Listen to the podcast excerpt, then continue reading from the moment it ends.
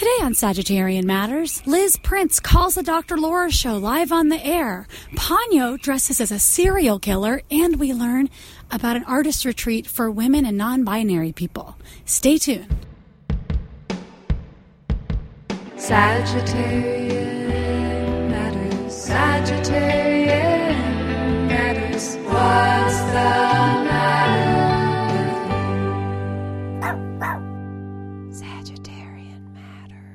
Hello from beautiful Seaview, Washington.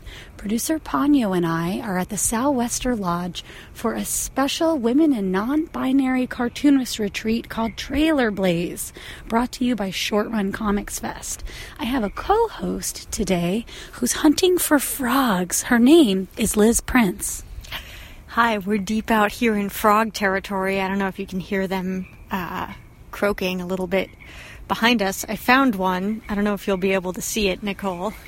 Let's take a look. Do you see? Um, She has her. between those branches. You can Yes, see I see his little- little croak sack out. I see his croak sack. Is that what it's called? I I don't know if that's the technical term. We're standing by some runoff water with some trash in it. It's very dirty, but the frogs love it. Um, Liz, what do people have to look forward to on today's episode? Well, I get my ass handed to me by Dr. Laura. Kelly Froh and Eroyn Franklin from Short Run Comix Fest talk about the Trailer Blaze retreat and how to be good at tabling.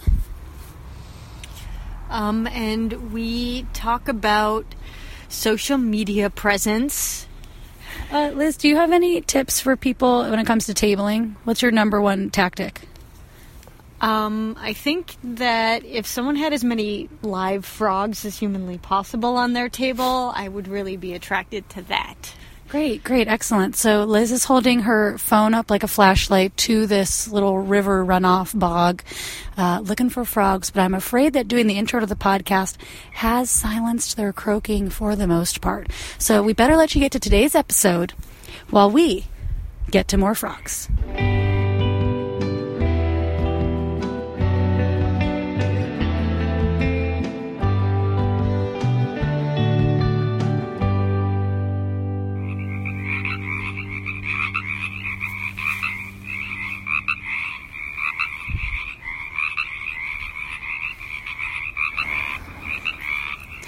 Liz Prince is the author of the books Will You Still Love Me If I Wet the Bed? Tomboy and Coady and the Creepies. You can find her at lizprincepower.com. She loves frogs.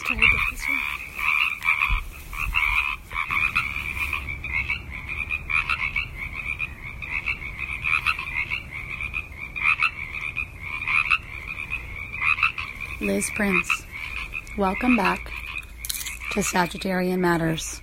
It's always a pleasure. Liz, what are you about to do?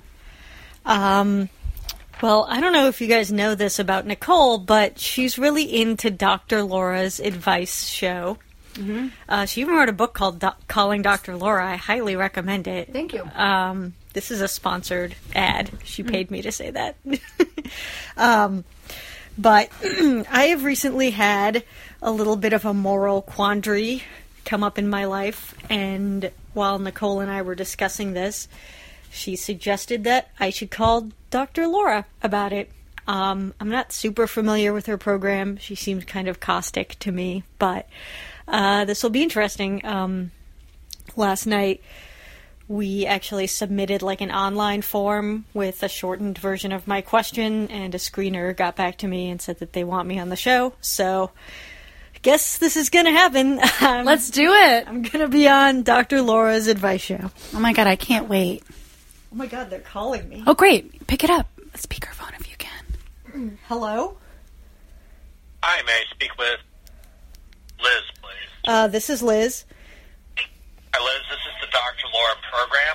Uh, I got an appointment request from you here to speak to Dr. Laura today. I'm giving you a call to give you that opportunity. Yeah, would love to do it. Fantastic. Are you free at this time? I am, yeah. All right, Liz. Let me just ask you a few quick questions. Appreciate it. Uh, Liz, how long you? I am 36 years old. And how long have you been a listener of Dr. Laura? Uh, several years. How many? How many? I don't know, three, four. All right, all through Sirius XM radio. Uh, yes. Is this your first time calling into the sh- or speaking with her on the air? It is, yes. Okay, hold on one second, please. Sure. Be right with you. For her kids to see their grandmother again. I don't know why I lied. I don't know why So I your lied. feelings don't matter. Exactly, that's the way I feel, and it hurts because, um, you know. I'm going to put you on hold. We're going to get your wife on the line with you. So don't move a budge. Because uh, I'm amazed at how many wives don't give Oh my fuck about how god, their this is incredible. Sort of very I'm secondary. scared. So we'll try again. Most people don't want to face stuff. Maybe Darren's wife will want to. I'm eating popcorn. Darren's willing. It Sounded like it. So we'll see what we This can is do. inappropriate. I mean, it's like Yes, watching a movie, mom. so popcorn makes Sorry sense. about that, Liz. Back to you. Yep. So, Liz, uh, what state or province are you located in, please? Uh, I live in Portland, Maine, but I'm actually in Oregon right now. Or the state of Oregon from from Maine. Okay, Yeah. got it. And um, how did you find our appointment form? Was that our, via our website, Facebook, e-newsletter, or Twitter? Uh, a friend directed me to the website. Okay.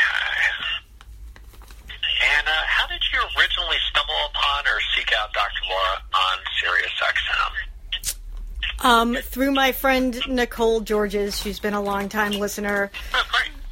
Thank you. Mm-hmm.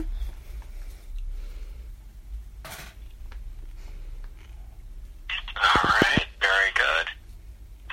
Liz, here you said, should you give your inheritance to your uncle? A strange aunt recently died. Siblings and I have discovered that my grandmother set up a trust to bypass her husband. My uncle, my uncle was my aunt's caretaker, and if anyone deserves money, it's him. A lot of money, and it would help me out in my life. But I Yep. feel guilt. All right, very good. Let's find out from the authority on best things to do. All right, Liz, let me get you on hold for Dr. Laura. Your call coming up momentarily. Okay, great. Please Thank just you. listen for your phone. You're welcome. Please just listen for your phone. Keep it right up to your mouth and ear so she can hear you loud and clear. Please no speakerphone, headset, or Bluetooth. When she welcomes you to the program, Liz, please go into your clear and concise dilemma and question. When she has questions of you, be open, honest, transparent, all the above, so Dr. Laura can give you the best advice you need. And try not to speak over her when she's talking to you, okay? Okay, thank you so much. Thanks, Liz. Your call next. Liz, do you have agreements in Um, to spend free time? Yeah, don't talk over her. hobbies She'll yell at you. include each other I think that your way? speakerphone seems I I don't- okay. Um, there's gonna do it. And if she asks, I'll say I'm not on the point at which speakerphone. You are both Okay. thinking this is I mean, she needs you to put it up to your head. At the- mm-hmm. at You could put it up to your head and we could record the podcast. You might be looking into marriage. That's when you go into premarital counseling with somebody whose specialty is premarital counseling. Hello, Dr. Laura. Thank you so much for having me. Thank you. What's up? So, I am one of four siblings, and at the end of March, my estranged aunt died after a long battle with chronic pain, and she had an addiction to opioid painkillers.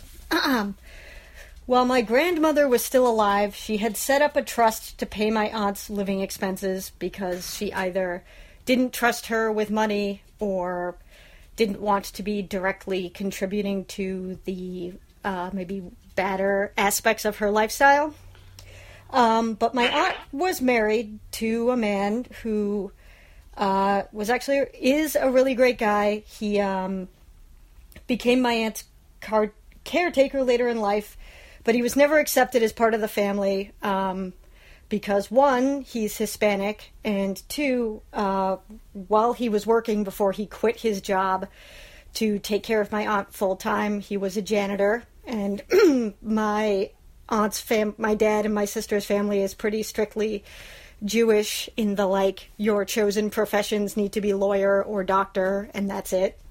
Um, since my aunt died, my siblings and I have learned that my aunt's trust was set up in a way to bypass my uncle through marriage and be distributed directly to us. But I don't feel like I have a moral or ethical claim to that money. I didn't have a relationship with my aunt. And even though it's I mean, it's around forty thousand So what dollars. it you'd like to do? Well, I feel like I should give him that money. Uh, Okay, check with your tax person and find out how you avoid taxes by giving him the money. So just check with your tax person and take care of it.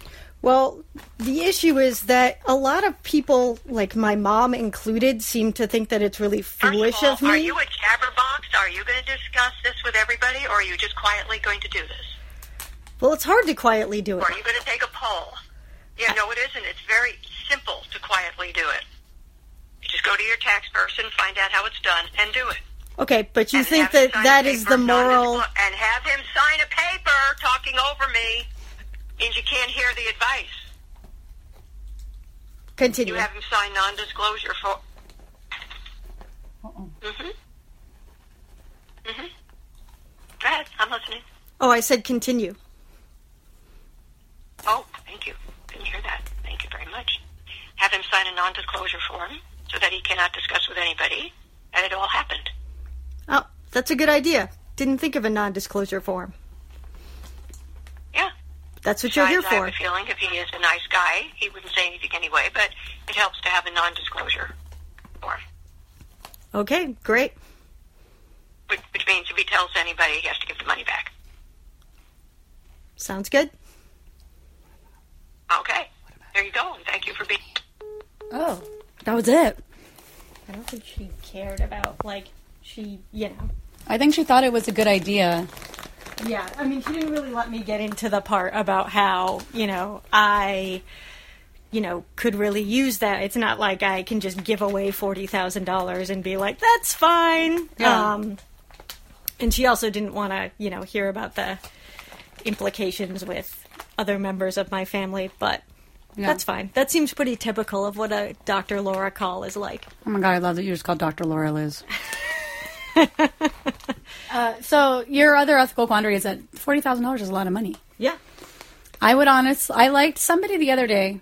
She asked if you're a jabberbox. You know what? Maybe you are. Yeah. Maybe you were taking a poll. It's a moral quandary. Yeah, for sure. It's a weird question, but somebody the other day at dinner said, "What if you guys each gave him like part of your inheritance, so then he had a cluster of money, but you guys still had a little bit to help you." I mean, I feel like like that feels fine, but I think that I ultimately just I don't feel like any of that money should be mine. Yeah. I mean, it's a helpful thing, but I also like I didn't have a relationship with her. I wasn't around while she was, you know, suffering. And But is the money coming from her, or is the money coming from your grandmother? Well, technically, the money is coming from my grandmother because my aunt didn't use it all up while she was still alive. But mm-hmm.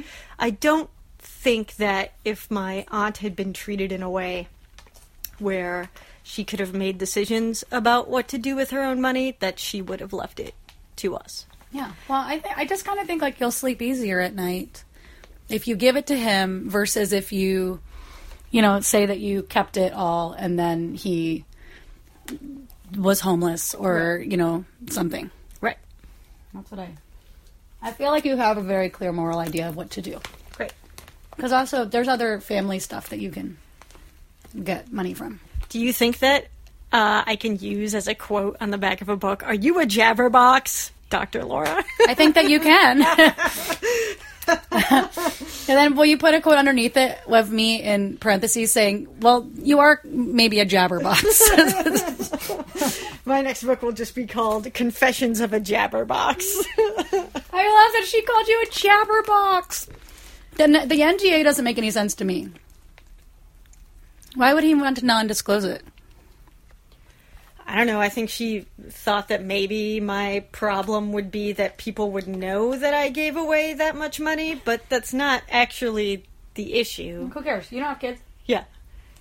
There's nutritional yeast all over my poncho. Liz, where are we right now? So we are sitting in my trailer at the Sou'wester in beautiful Seaview, Washington, right on the coast. Uh, we're here attending the Trailer Blaze residency. It is, uh, I guess, technically my third time here, but really my second time participating fully and your third time participating fully. Am I correct? Can you, yes, can you walk us through why it, it was not completed the first time? Um, so the first year that Nicole and I were set to attend this residency, uh, it happened to be at the same time that dear little Ponyo needed eye surgery, and so uh, I accompanied Nicole to Seattle to help out with that instead of staying here. You're a mensch. I'm. You should have. What would Dr. Laura think about that? Dr. Laura, I'm not a jab. I am a jabberbox and a mensch. I'm a jabberbox with the purest of hearts. So, Ponyo, we were supposed to go to this residency. Liz had flown across the country to come to it. And then Ponyo went spontaneously blind, and I was told I had only weeks to save her eyesight, and so I couldn't go to the residency because she had to get surgery. And then Liz offered to come with me, which was very kind of her. And so now Ponyo has vision in one eye, and we're here. Um, we had some virality this week. Liz is reading the book I'll Be Gone in the Dark, which is the frightening book by uh, Patton Oswalt's late wife, Michelle McNamara, about the Golden State Killer, also known as the EAR, the East Area Rapist. And so uh, we're staying in trailers with questionable locking systems. Um, yeah, a lot of people have really questioned my decision to read this book uh, while I'm on this trip, but it really is just a matter of logistics because my library hold on it just happened to come in like the day before I left. I like that this is literally the only option. It, I, You can't you can't say sorry, I'm put it on hold to get it in another month. You can't buy it. No, No. this is it. I've been waiting. well, also you're going to have it the entirety of your trip, part of which is not going to be spent in a Well, tin can with windows facing the forest. I haven't been reading it actively while I've been here. Okay, I good. started it when I got it, and it's hard to put it down because it's so well written and it's so engrossing. But I haven't really been reading it that much while I'm here because it's kind of terrifying to read about somebody who breaks into people's houses and rapes and murders them while you're out in the middle of nowhere in a trailer. Well, I mean, honestly, Liz, you should feel some comfort because towards the end of his career, he was, you know, beginning of his career, he was focusing on single women. But towards the end of his career, he focused on couples. So actually, if Kyle was here, you would be more at risk, I think. Do you feel more at risk because Ponyo, your partner, is here? You know, I I felt a little. I usually feel better because Ponyo's with me, but um, in the book there is a part where a teenage girl, after getting, you know, roughed up or whatever, mm-hmm. says to her dog, "You didn't even do anything." And mm-hmm. um, I worry. I don't want Ponyo and I to have that between us. Yeah. yeah. They like he like the the the ear or the Golden State Killer wakes you up by shining a flashlight in your face while you're sleeping and he's wearing a ski mask and sometimes no pants and then like he like puts a bunch of dishes on top of your partner in bed mm-hmm. and says like you know if i hear any of these dishes break i'm gonna kill i'm gonna kill her Mm-hmm. and then like takes you and tortures you in the living room so anyway all that is to say we're in this frightening place and i thought it would be really funny to, to prank Liz by putting a ski mask on Ponyo that I made out of a black footy sock. Put a ski mask on the dog and hold the dog up to the window so that Liz would think it was the Golden State Killer. And she did. She, she was very scared. I wet my pants. She took a picture and she sent me the picture and she posted it on Instagram and I posted it on Twitter. I tweeted at Patton Oswalt. He retweeted it. We started getting tons of likes on that. Tons of likes. Getting some internet traction. Getting some traction. Said, hey, Patton Oswalt, I caught the Golden State Killer. And it was Ponyo wearing a ski mask. He loved it. Ponyo wearing a ski mask made out of a sock. Yeah. America loved it. People started posting GIFs of uh, Fantastic Mr. Fox because I totally forgot they also wear a similar. So now Ponyo can do more than one thing with that ski mask.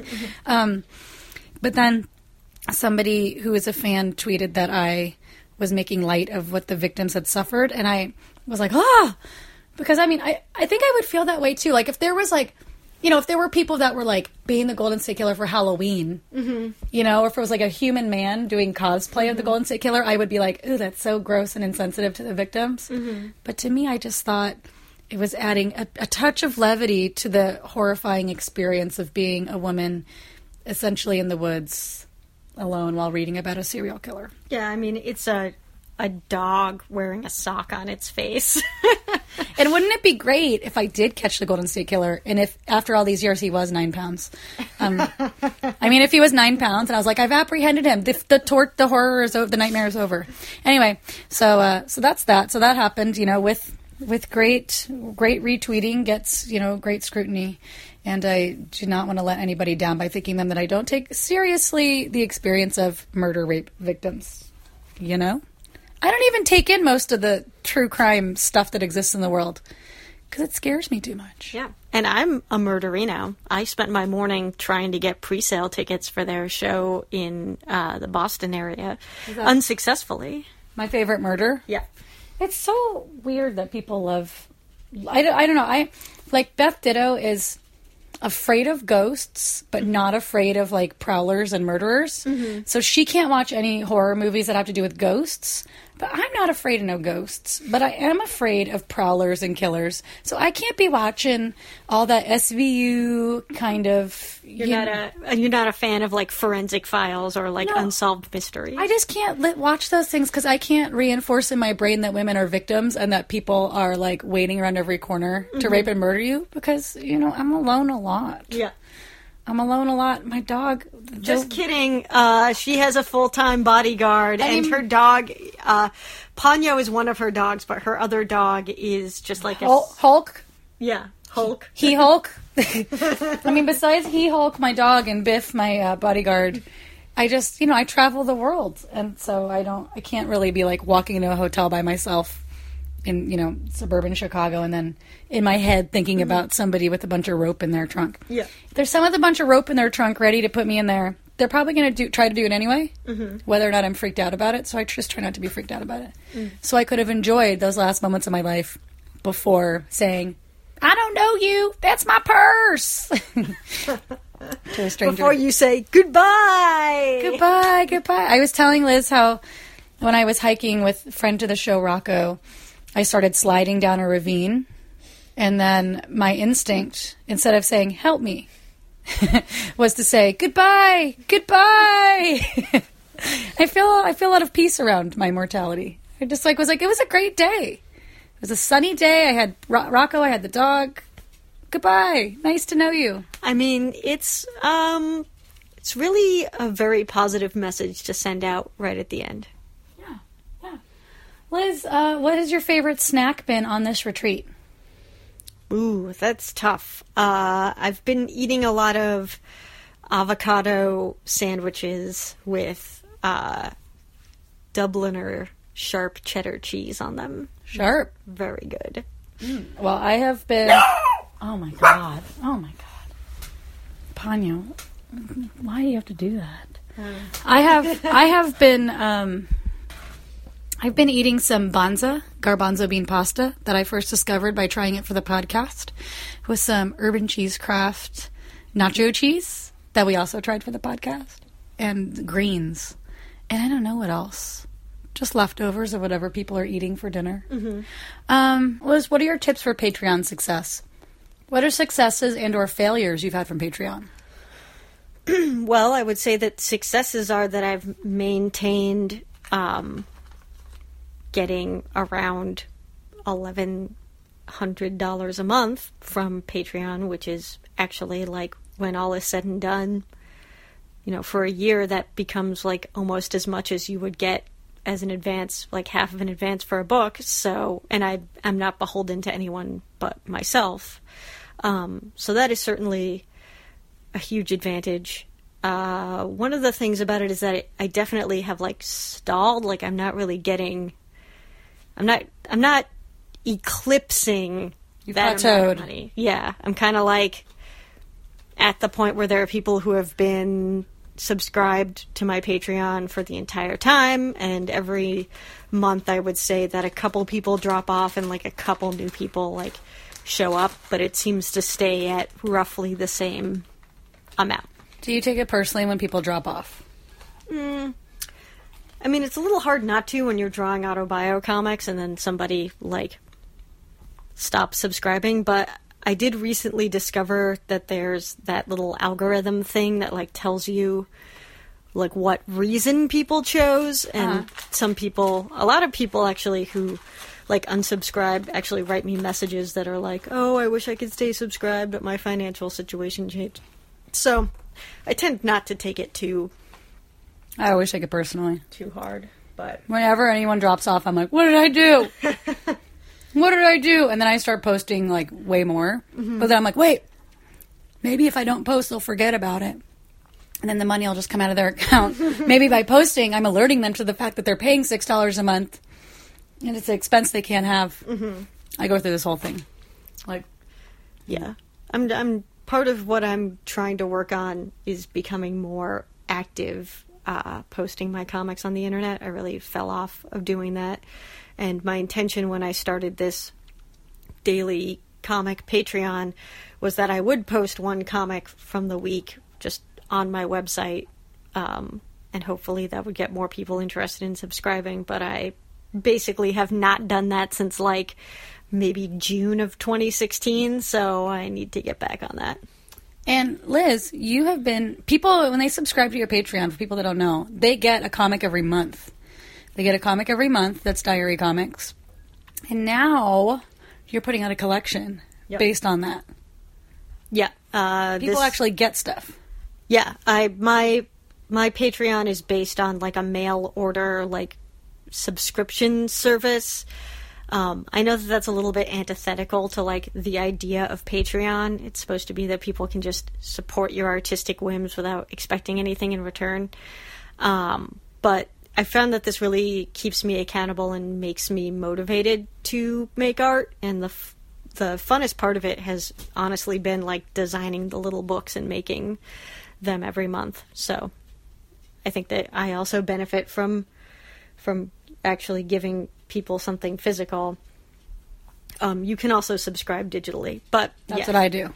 Um, I ain't got space for all that. For all the they're tiny little uh, like three by like seven inch booklets or something. You know, They're like tiny, tiny, tiny Yeah. booklets.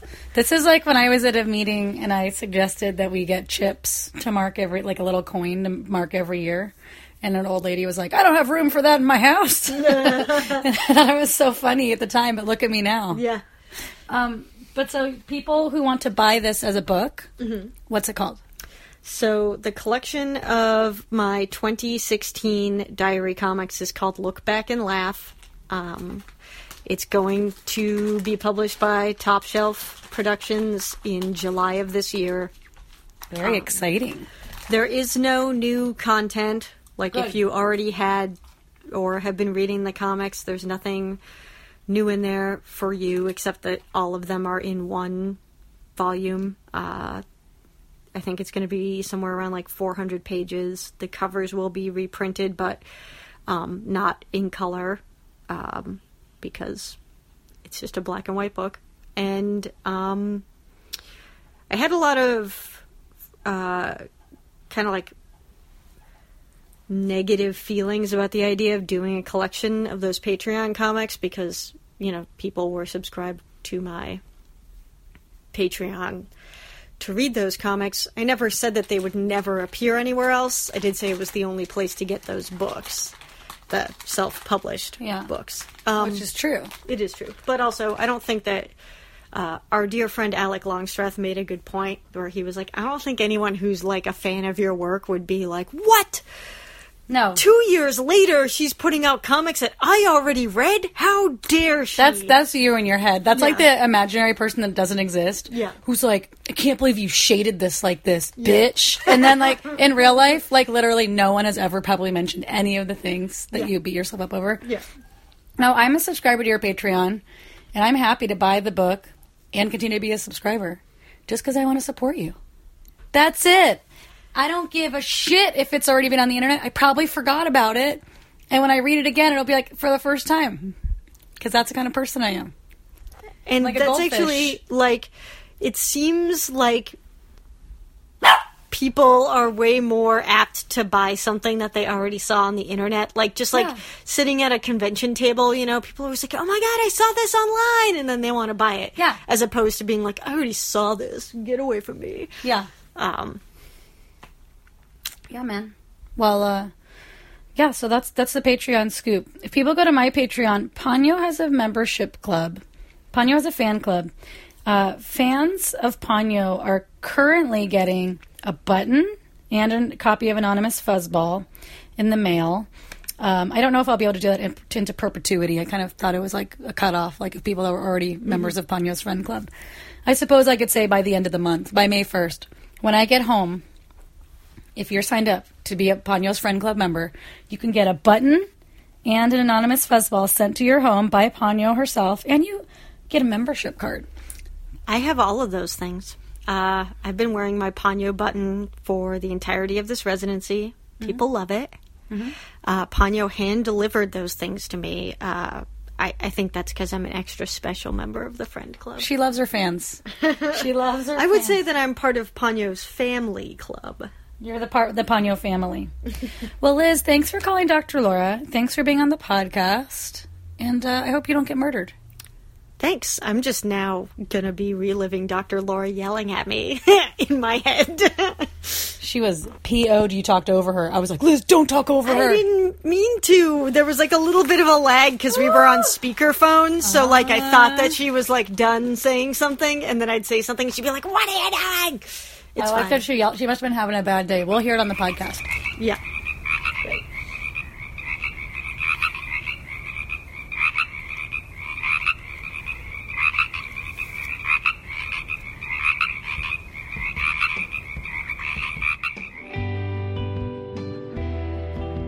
Not to be a Seinfeld, but have you ever noticed that I never try to sell you Blue Apron on the podcast? Or that we do not disparage and bemoan trips to the post office in favor of stamps.com? Well, it is because we have no advertisers. Zero. Producer Chris, producer Ponyo, and myself do this out of the goodness of our hearts because we like it.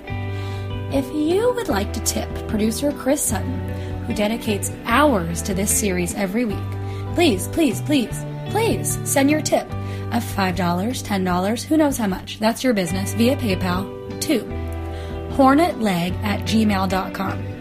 That is hornet, like the insect, leg, like one of his appendages, at gmail.com. If you do this, we will read your name on the podcast. Isn't that exciting? We may have advertisers someday and we'll rant and rave about free sex toys and mattresses and Blue Apron and whatever, but in the meantime, thank you. We appreciate your support and I look forward to saying your name on the podcast. Producer Ponyo looks forward to it too. That was Ponyo's voice. Don't be scared. Bye. Thank you this week to Shoshana Ruth Wechter, Jamie Beth Rabin, Beth Delaney, Mary Pinson, and Christy Herod. Thank you for your support. And coming soon, businesses we like will also be mentioned on the podcast.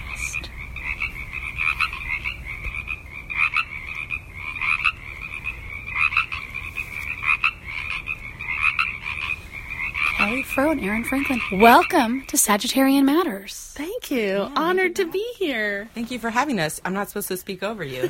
It's okay. Oh, we're doing some Dr. Laura roles here. I told you both that Liz got in trouble with Dr. Laura, which yeah. you know. Um, you're sitting on my bed in my trailer at the Southwester Lodge in Seaview, Seaview, Washington. I, I'm always like Seaside, Oceanside, Seaview, Ocean View, Sea Beach.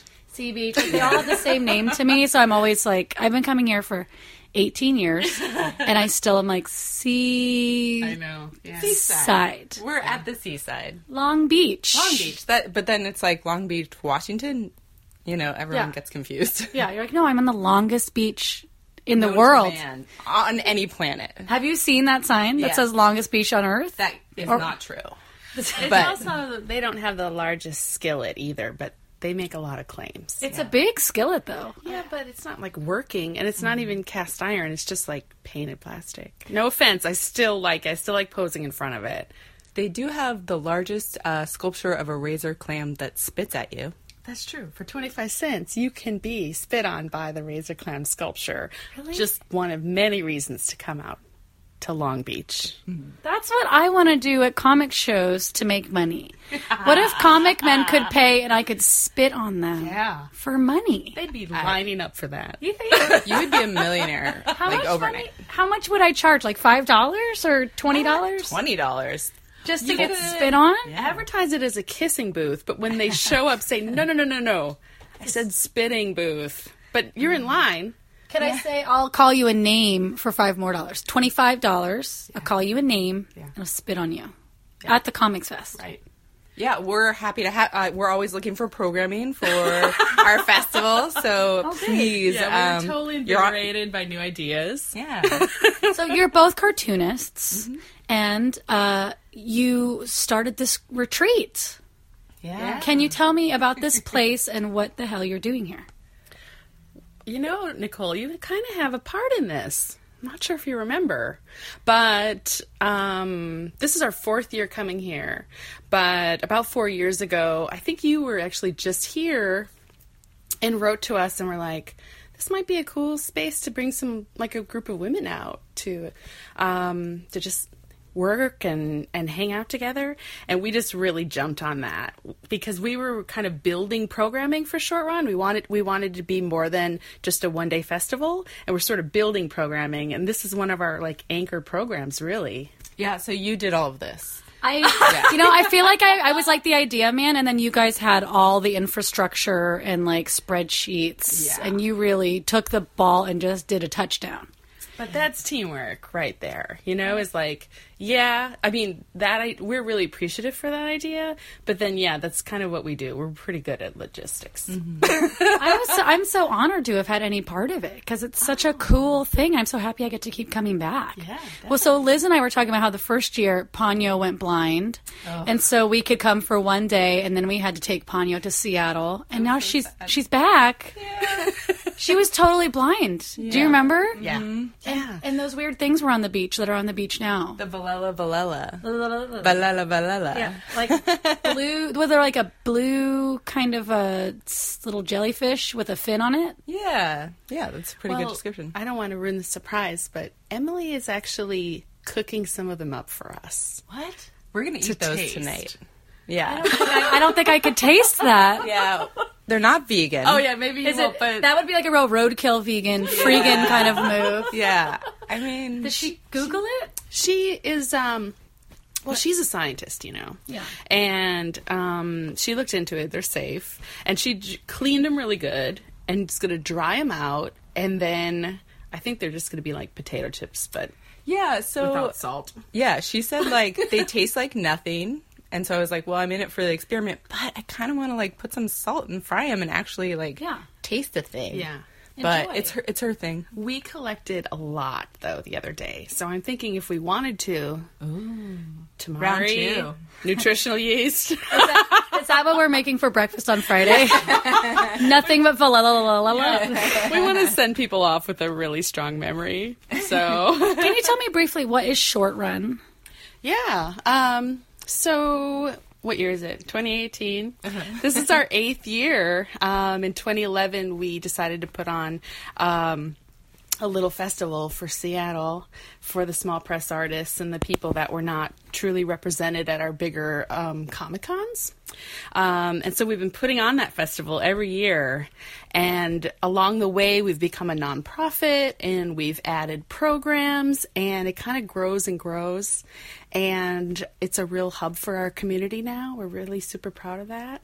Um, and we're going to keep chugging along as as as long as we can provide it um, provide the festival and services for Seattle and we have international artists that come and we're just kind of yeah it's kind of a fun thing It's a great festival.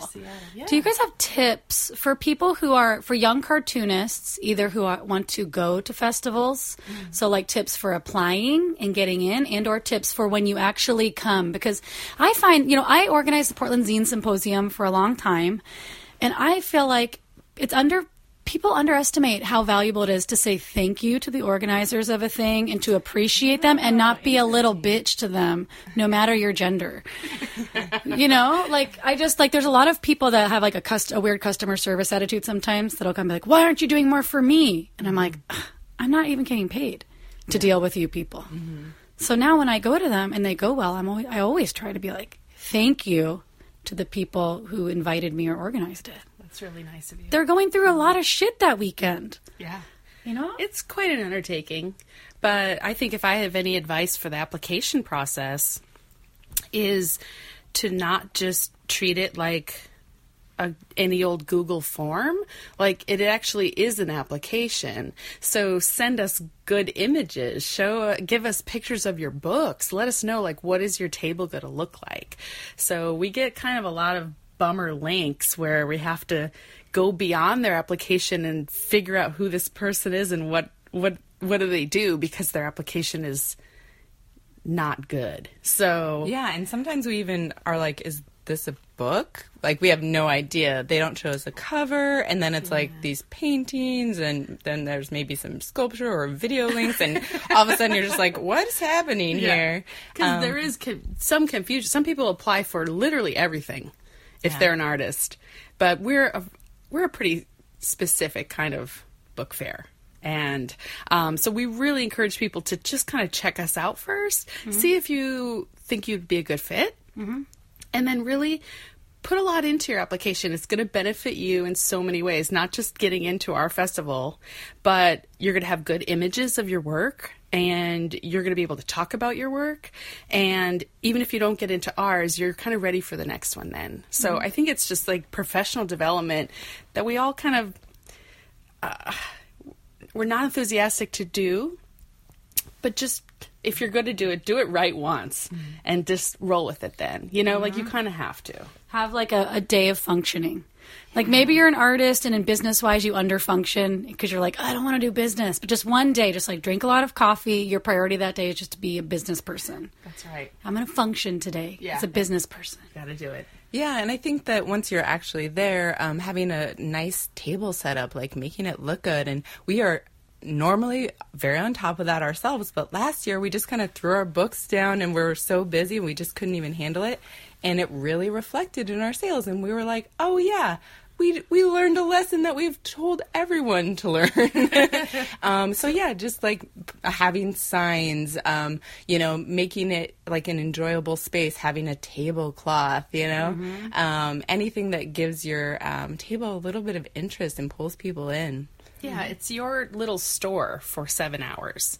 So, um, yeah, I mean, the, the most basic thing is a tablecloth. And then the sky's the limit from there. Like, people have made beautiful shelves out of cardboard, out of wood that like collapse in their luggage. Like, we're always impressed with what people can come up with. And having something kind of like weird and interesting um, always helps. So there was um, like a, a the photo booth thing where um, there was an artist who would look through this giant cardboard photo booth at you and then like draw a picture of you and And then that was uh, Betty Turbo. oh yeah Betty Turbo From Oregon. and then feed it through the machine and so it just like is delivered to you and like everyone loved it everyone came and then everyone's buying her books because it was so interesting and you know it just really drew the audience in How much did that cost?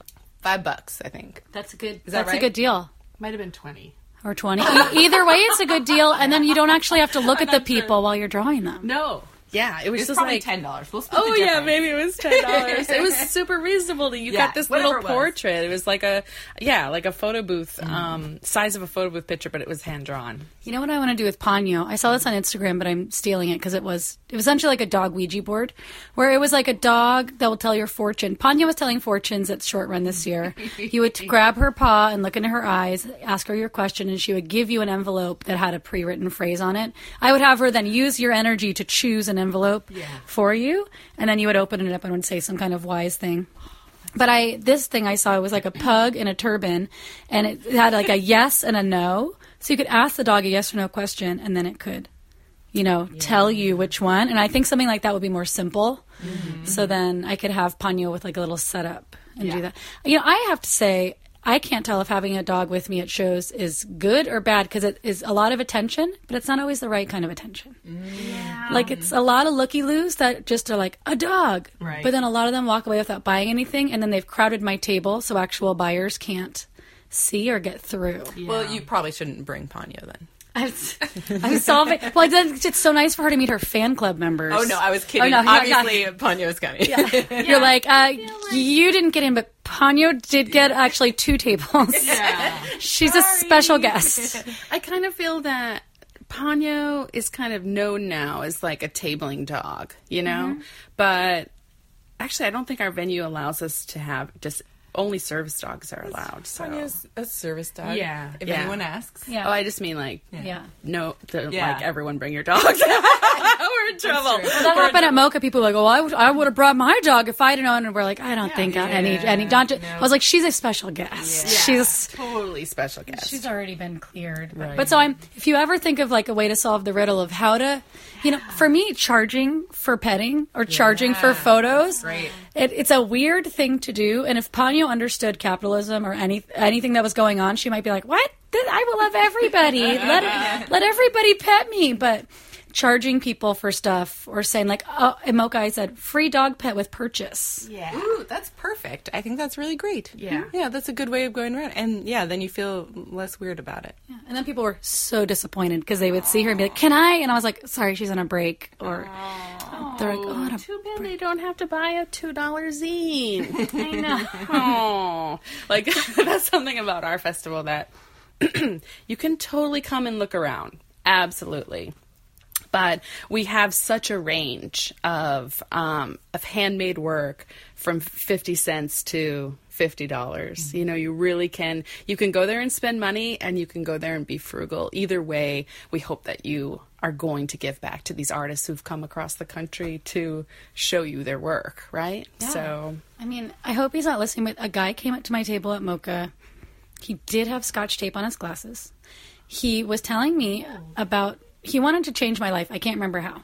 He had he worked in cartoons. I don't remember what the thing was, but he was talking big about wanting to change my life. Gave me his business card. Then picked up my book. Told me he wasn't going to buy it because he could get a discount from buying it at a store where a place he worked. and I was oh like, Oh my God. you know, well, that's the thing. Like, people sometimes don't think because we live in the Amazon time. And so if you see a book that's like a book book and not a handmade thing, you're like, oh, I can get this somewhere else. But like, the person just flew with that heavy ass book. Yeah, it's true. to be with brought you. it to you. Yeah. You don't have to pay shipping. You don't have to wait. And they'll draw on it for you. Yeah. Usually, that's the best thing about getting a book from a cartoonist. yeah, Yeah, I and it's like- it- Oh, go ahead. Oh, one of the few opportunities you have to actually meet the artist, engage with them, and you're contributing financially to them, like directly, like right there on the spot. And it's like, yeah, they, he could buy that, and you would still get a percentage of it, but I'm sure you make more money off of selling it at the festival. So, like, if he really respects you as an artist, like, hey, just mm-hmm. just buy it now. Just you know, three dollars that you were going to save is that really a big deal? Yeah. Versus like supporting an artist. Yeah. It's an act of good faith. I can't tell you how many times people have come over and been like,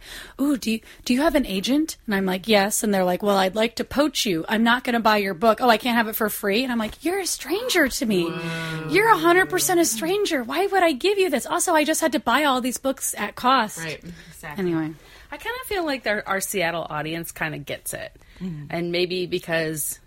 Ever, you know, our city is so well read, mm-hmm. but I think they kind of see kind of what what's going on behind the scenes in a way, you know. So that's good. There's still going to be a couple people who are like taking sell pics of all the books they're going to go home and buy online. But I think for the most part, we see people spending quite a bit of time talking to people as they're going through. Almost no one makes it down every aisle if they're really into participating in the festival. It was to people. awesome. I sold so many things. I also just like had great conversations and talked to people and met so many people that weren't just readers. They were like invested. Like there were people that cared and tracked. You know, I had like tracking my progress or liking my books for a long time and then coming and seeking me out instead of ordering online. It was really nice. That's, awesome. Yeah. Yeah. But so let's talk about Trailer Blaze. So what happens here? How many people come? What's the deal? What's the point? What happens? Yeah, so um, we invite, uh, well, we have 12 women come here, and we have a kind of a range. We have like people that we invite. We have sort of like special guests that we want to come who are a little bit further along in their career. Then we have people who are part of our community, and then we have an application that's open to anyone. Um, and then we usually draw one to three people from that application pool. And so throw everyone into the mix, and we have women from we have women from their 20s, 30s, 40s, and 50s here this year. Um, so it's really great to see people all different uh, stages in their career and in their lives, and just come together and have this experience that's both a residency but also kind of like summer camp. Like we're realizing it's Yeah. it's both. Um, it's not just a place where you hole up and make things alone in in the woods and you know go totally crazy. Like we have cu- communal dinners and people often like will go to the sun or go to the beach or go on a hike and have these social experiences where we get to really connect too. Yeah. And all of that is optional, um, but almost everybody takes advantage of that. And it's a self directed residency. So, um, and this is kind of the way that people do it is they wake up in the morning and like make their coffee or their breakfast and kind of get to work.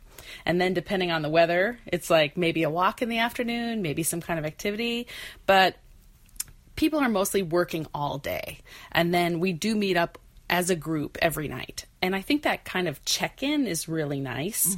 Um, and and i know um, conversations can are all over the place, but a lot of the conversation is like, how did you do today? Like, what are you working on? And what issues are you having? And so we're talking about our work in a casual way and then later on in the week a little bit more formal as we go from trailer to trailer or lodge room to lodge room and each resident will just say this is what i'm working on these are my goals or maybe this is something i'm really hung up on maybe y'all have some advice for me and um, then we can see what how everybody works in like their little makeshift studio and what their project is about and what kind of progress they're making on it and how we can help them if we you know if they want it Yeah, and that's where we get really invested too, um, because a lot of times people who come to the residency, they might know each other a little bit, but not know their work that well, or maybe they don't know it at all.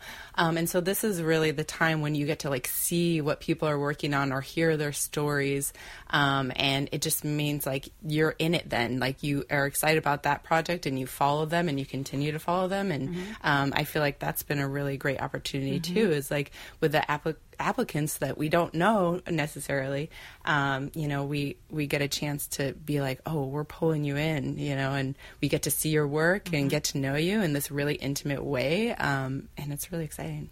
And we feel like it's going to pay off for Short Run as a whole moving forward in the future because the people that come to Trailer Blaze are hopefully going to also come to the festival. They're kind of part of like this larger Short Run world of now we know about you. Maybe you're going to be in an anthology. Maybe you're going to design a poster, um, or just um, be at the festival and rock it out. Um, so it's it's it's a way to. There has to be a lot of different ways to bring people into the community because not everybody's going to table at the festival every year.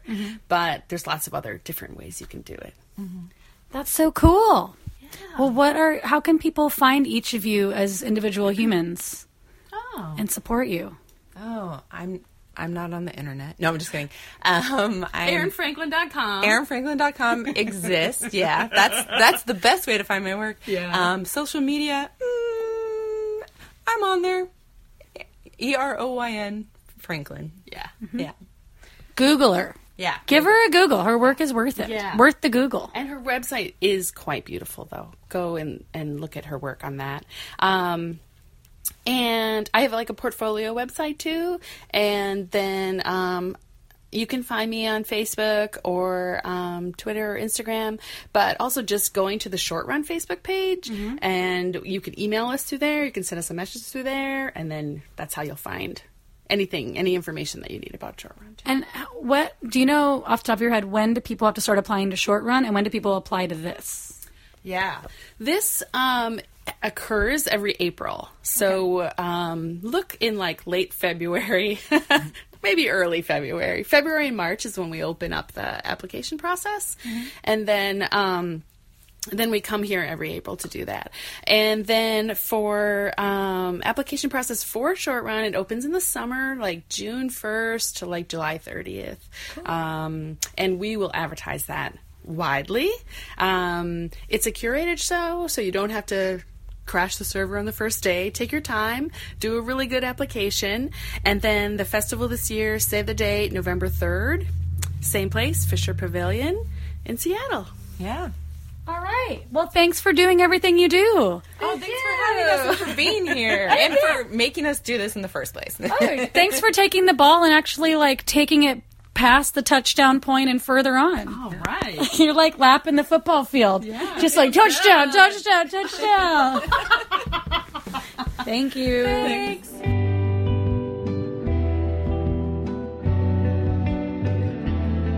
Sagittarian Matters is produced by Chris Sutton, with assistance by Ponyo Georges. Our theme music is composed by Carolyn Pennypacker Riggs of the band Bouquet. Thank you for listening, and I'll see you next time.